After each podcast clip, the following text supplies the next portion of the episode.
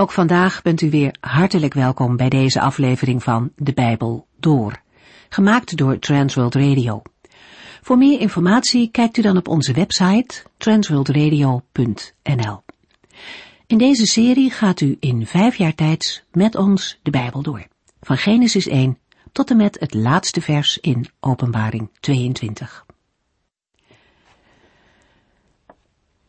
We lezen momenteel in het Bijbelboek Spreuken en we verdiepen ons zo in de wijsheid van Salomo. Vorige keer waren we bij hoofdstuk vijfentwintig en hier begint een nieuw deel in de Spreuken, waarin vooral in het eerste deel veel vergelijkingen voorkomen.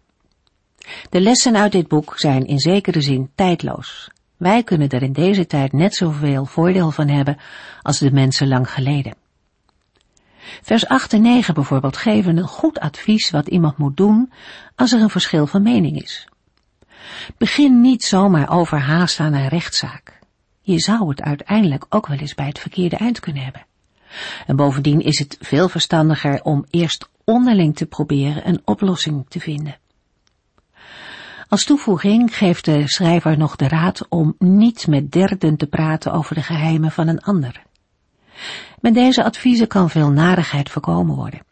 Via media en internet is het zo makkelijk om over anderen wat te zeggen. Maar God wijst een andere weg. Hij leert ons naar iemand toe te stappen als er wat is. Als iemand fout is, dan moeten we dat niet als eerste op het internet publiceren, maar we moeten met die ander gaan praten om zo te kijken of er een oplossing te vinden is.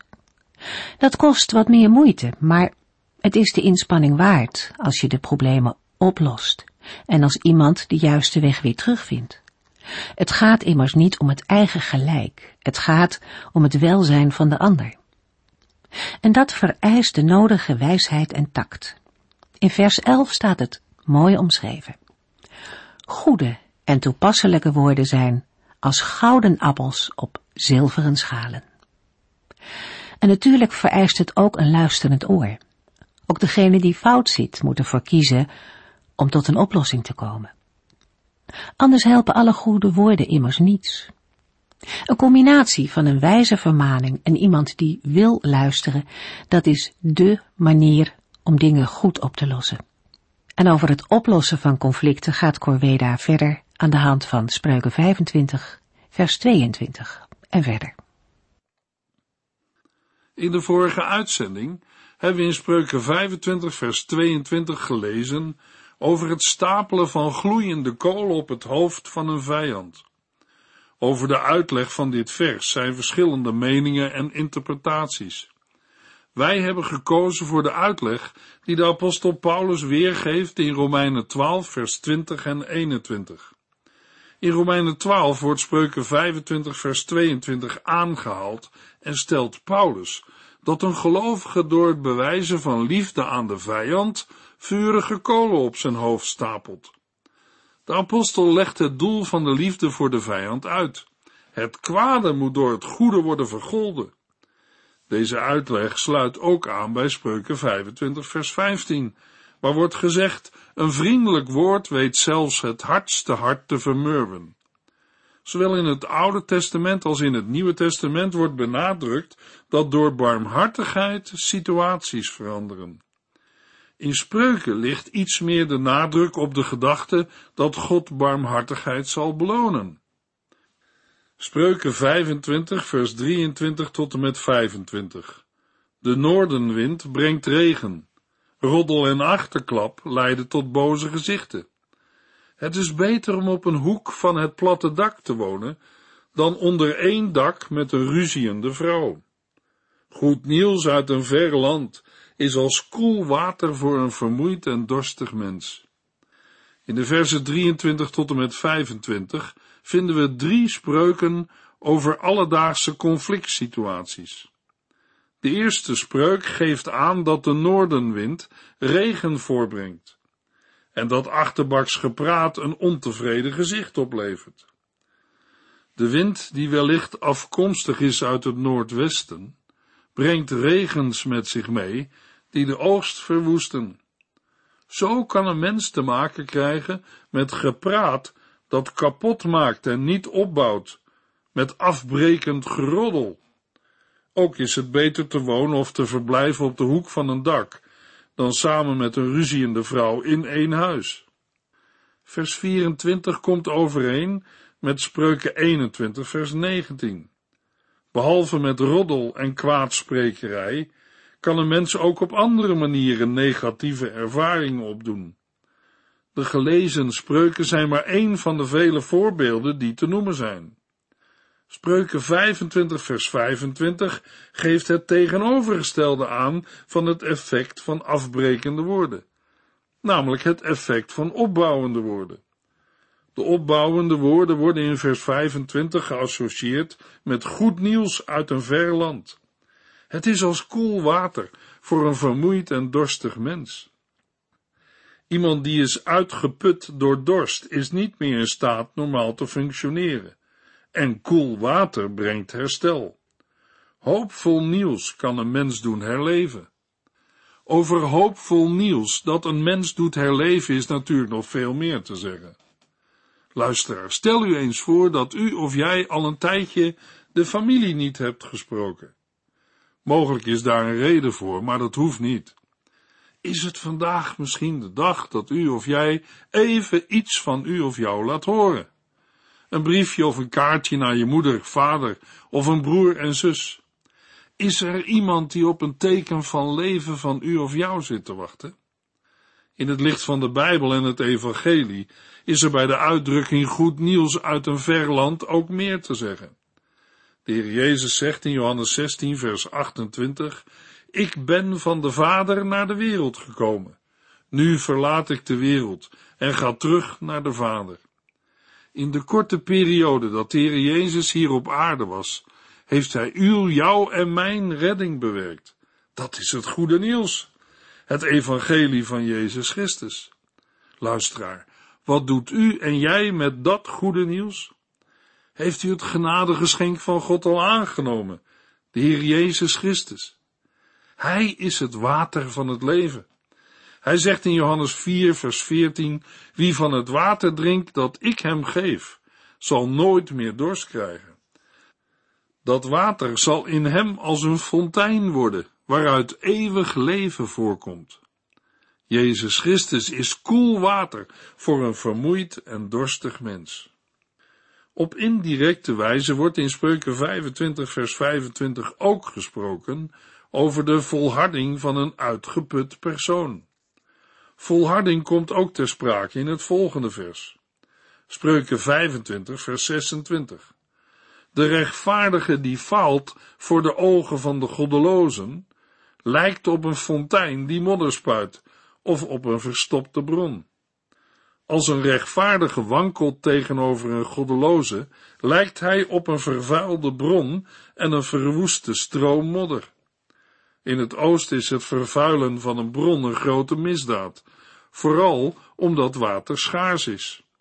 Als de bron vervuild is of verstopt, dan heb je er niets meer aan. Laten wij als gelovigen de Heere bidden en smeken, dat Hij ons bewaart en volharding geeft, om geen verstopte bron te worden of te zijn. Als een mens in geestelijk opzicht een verstopte bron is, dan kan hij of zij niets voor een ander betekenen. Dan is een gelovige te vergelijken met een fontein die modder spuit. Spreuken vijfentwintig, vers zevenentwintig. Te veel honing eten is niet goed, maar het doorgronden van moeilijke zaken strekt een mens tot eer. Het valt niet mee om de bedoeling van vers zevenentwintig te achterhalen. Er worden in de commentaren veel verschillende interpretaties en wijzigingsvoorstellen gegeven.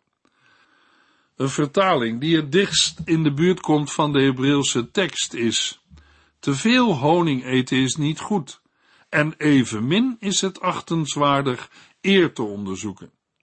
In andere vertalingen gaat het over het zoeken van veel of overmatig eer, dat niet goed is. Omdat Spreuken vijfentwintig, vers zestien en zevenentwintig een omsluiting vormen vanwege de vermelding van honing, zien wij de versen zestien tot en met zevenentwintig als één geheel. De consequentie daarvan is dat er met Spreuken vijfentwintig, vers achtentwintig een nieuw gedeelte begint.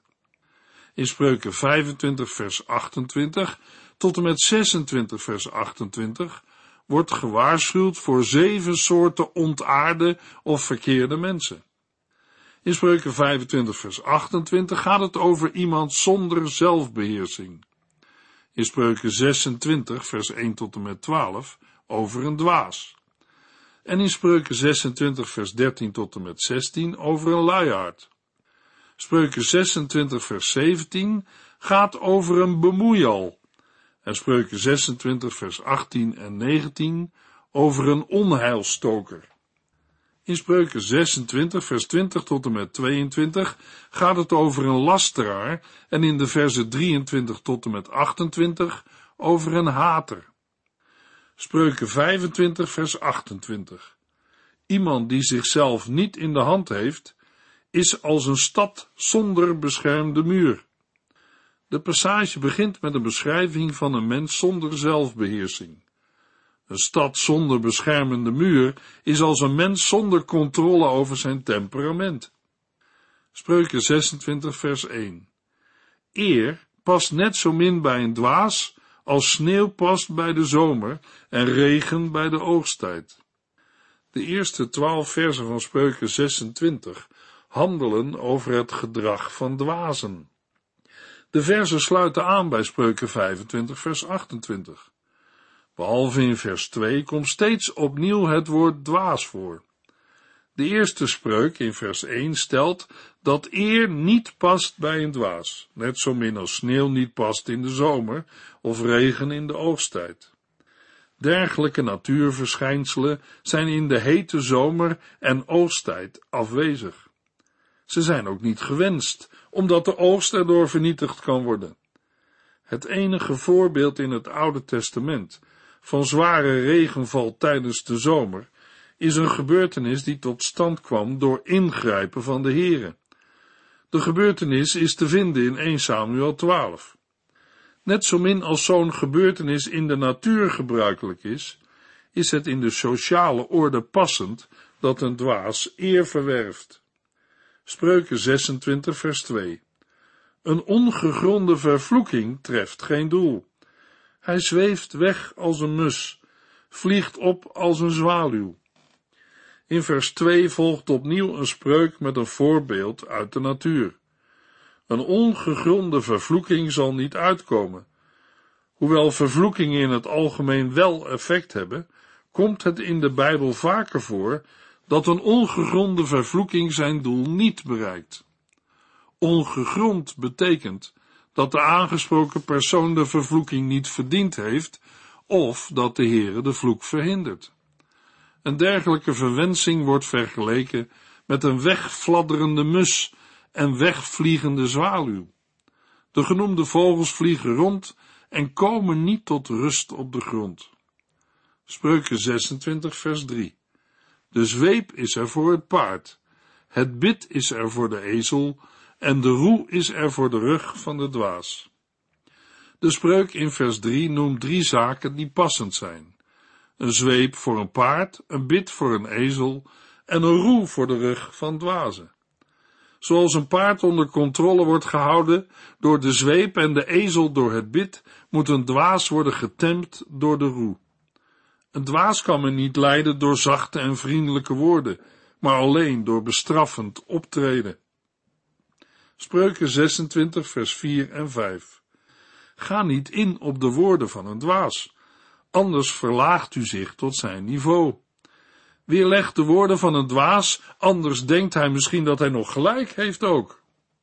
In de versen vier en vijf staan nog meer zaken die passend zijn voor een dwaas. In de eerste plaats wordt opgemerkt dat een mens een dwaas niet naar zijn dwaasheid moet antwoorden, zodat een zoon of een leerling van een wijsheidsleraar niet aan hem gelijk zal worden. Daarna wordt iets gezegd dat tegengesteld is aan het eerdere advies. De zoon of leerling wordt opgeroepen juist wel de woorden van een dwaas te weerleggen, zodat deze niet wijs in eigen ogen zal zijn. Het feit dat hier twee aan elkaar tegengestelde regels worden gepresenteerd, is kenmerkend voor het Bijbelboek Spreuken, waarin geen algemene wetten en geboden worden gegeven, maar een zoon of een leerling wordt geleerd naar gelang van een situatie te handelen. Hij zal moeten leren omstandigheden op een juiste wijze in te schatten en daar effectief op in te spelen. Vers vier beschrijft een situatie waarin een zoon of leerling zich het beste van een dwaas kan distancieren, omdat hij negatief door een dwaas beïnvloed kan worden. Vers vijf spreekt over een andere situatie, waarin de dwaas op de een of andere wijze nog ten goede beïnvloed kan worden. Door zijn absurde uitspraken tegen te spreken, kan hij misschien aan het denken worden gezet. Spreuken zesentwintig, vers zes en zeven. Wie zijn woorden laat overbrengen door een dwaas, maakt het zichzelf moeilijk en berokkent zich schade. Een spreuk in de mond van een dwaas is net zo kreupel als de slappe benen van een verlamde. Met de volgende vijf spreuken wordt aangegeven dat een mens geen eer moet bewijzen aan een dwaas. Vers zes spreekt over iemand die een boodschap laat overbrengen door een dwaas. Wie zoiets doms doet, lijkt op iemand die zich beide voeten afhakt en zo zichzelf ernstige schade toebrengt. Feitelijk maakt een mens zichzelf daardoor kreupel. Voor de woorden hij maakt het zichzelf moeilijk, staat in de Hebreeuwse tekst heel plastisch: hij hakt zichzelf de voeten af en dringt geweld in. Daarmee maakt de mens het zichzelf moeilijk en berokkent zich schade. Vers zeven spreekt over de slappe benen van een verlamde. Het voorbeeld staat model voor een situatie waarin een wijze spreuk door een dwaas wordt uitgesproken. Zoiets misstaat volledig. En Salomo geeft daarmee indirect aan dat het onmogelijk is dat dwazen wijze woorden zeggen.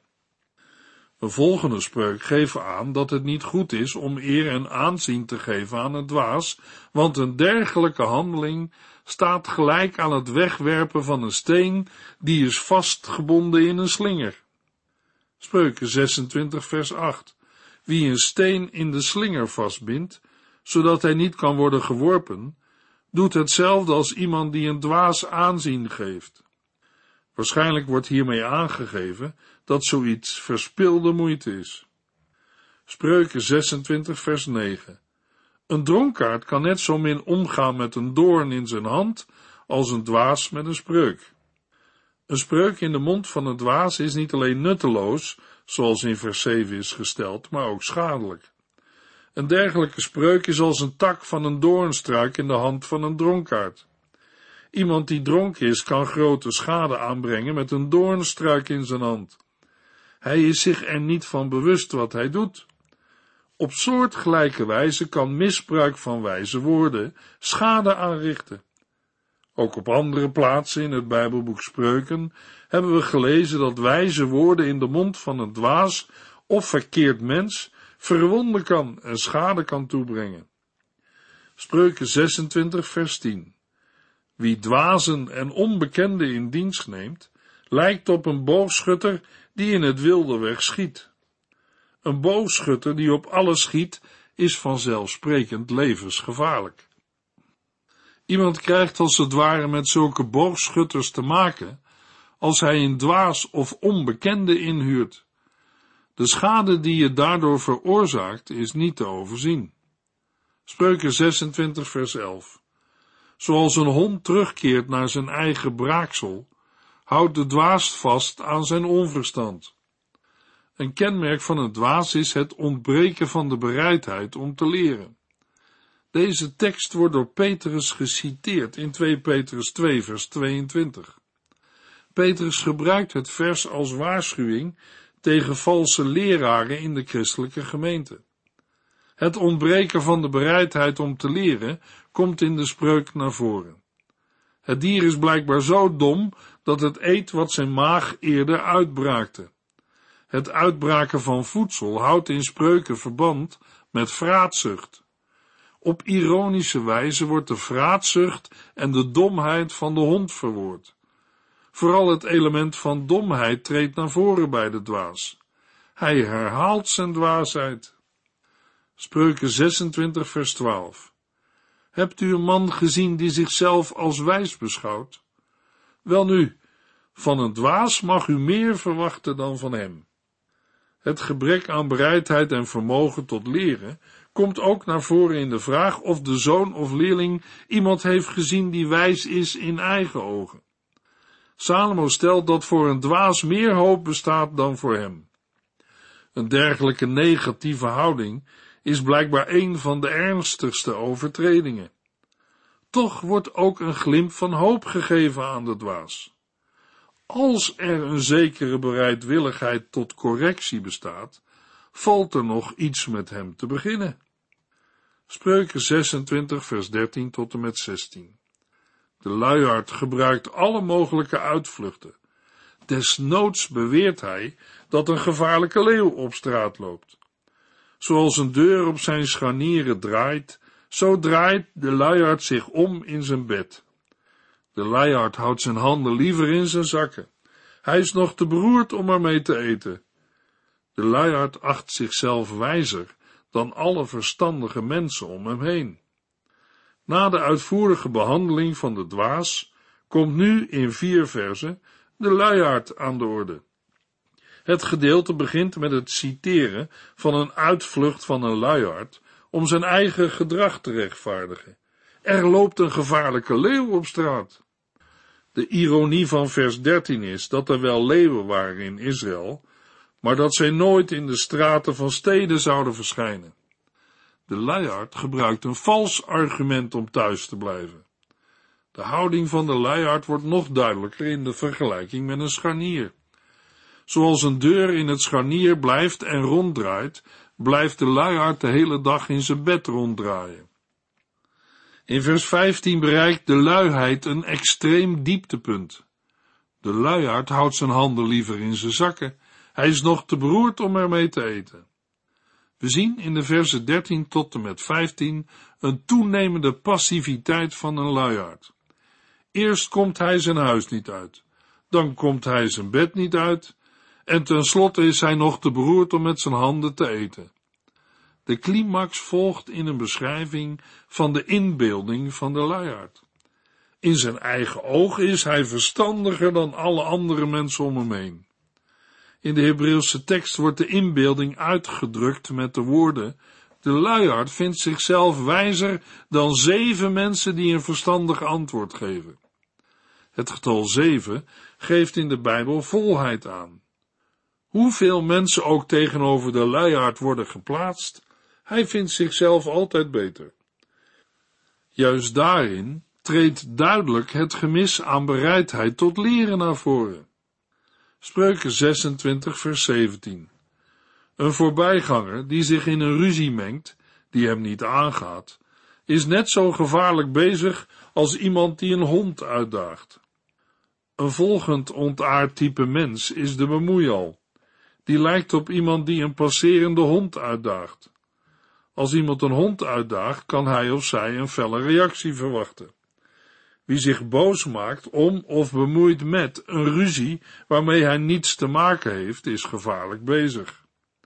Een verstandig man of vrouw kenmerkt zich door voorzichtigheid en laat het kwaad links liggen.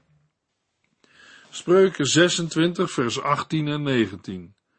Wie zonder aanleiding als een razende zijn pijlen en bedreigingen om zich heen werpt, is te vergelijken met iemand die zijn naaste bedriegt en dan zegt: ach, ik deed het toch voor de grap?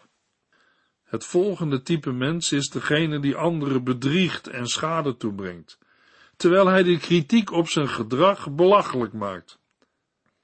Hij lijkt op een razende die om zich heen schiet met brandende en dodelijke pijlen. Dit voorbeeld staat model voor een mens die zijn naaste bedriegt en zegt: ach, ik deed het toch voor de grap? Letterlijk staat er in het Hebreeuws: was ik niet aan het spelen? We hebben in vers achttien en negentien te maken met een kwaadaardig mens die bedriegt en ieder verwijt wegwuift. Terwijl de bemoeial dingen niet expres doet, geldt dit wel voor de onverschillige bedrieger. De consequentie van een dergelijke houding is dat de relaties diepgaand worden beschadigd. Spreuken zesentwintig, vers twintig tot en met tweeëntwintig. Zonder hout gaat het vuur uit. Zo houdt ook de ruzie op als de roddelaar verdwijnt. Zoals kolen het vuur doen opgloeien en hout het vuur laat vlammen, zo laat een ruziezoeker ruzies opvlammen. Naar de woorden van een roddelaar wordt gretig geluisterd. Zij zetten zich vast in het gemoed van de toehoorders. In de versen twintig tot en met tweeëntwintig komt de lasteraar of roddelaar aan de orde. Een persoon die een gemeenschap kan vernietigen door strijd aan te wakkeren. Wat gebeurt er met ruzies als de roddelaar afwezig is? Dan lijkt een ruzie te doven, zoals vuur dooft als er geen hout wordt aangevuld. Blijkbaar wordt een roddelaar of lasteraar gezien als de oorzaak van bittere conflicten. Een dergelijk persoon doet ruzies ontbranden en zijn gedrag is te vergelijken met olie op het vuur. Hij laat ruzies opvlammen. Het psychologische effect van de woorden van de roddelaar komt in vers tweeëntwintig aan de orde. Naar de woorden van een lasteraar wordt gretig geluisterd. Zij zetten zich vast in het gemoed van de toehoorders. Ze worden serieus genomen en daardoor veroorzaken ze een verkeerd beeld in iemands gedachten. Daarom zijn de woorden van een roddelaar afbrekend voor een gemeenschap. Het voedt bitterheid en kwaadsprekerij. Over deze dingen lezen we ook in het Nieuwe Testament. In Jacobus drie, vers vijf en zes lezen we: net als het bit van een paard en het roer van een schip, is ook de tong een klein ding. Maar het kan zich erop beroemen dat het grote dingen heeft gedaan. Eén vonkje is genoeg om een heel bos in brand te zetten. Zo is ook de tong een vuur. Ze zit vol venijn en vergiftigt elk deel van het lichaam. Hoe nodig is het om te bidden? Heere, mogen de woorden van mijn mond u welgevallig zijn. In de volgende uitzending lezen we Spreuken zesentwintig. U heeft geluisterd naar De Bijbel Door, in het Nederlands vertaald en bewerkt door Transworld Radio. Een programma waarin we in vijf jaar tijd de hele Bijbel doorgaan. Als u wilt reageren op deze uitzending of u heeft vragen, dan kunt u contact met ons opnemen. Tijdens kantooruren kunt u bellen op nul drie vier twee, vier zeven acht vier drie twee, nul drie vier twee, vier zeven acht vier drie twee. Ook kunt u een e-mail sturen naar de bijbel door apenstaartje transworldradio punt n l en natuurlijk kunt u ook via de post ons bereiken. T W R, postbus driehonderdeenenzeventig, postcode drieduizend zevenhonderdzeventig, A J in Barneveld. Dit programma werd gepresenteerd door Cor Weda en Ike André. Techniek was in handen van Odin van Woerkom. En wij allemaal bedanken u voor het luisteren. Graag tot de volgende keer.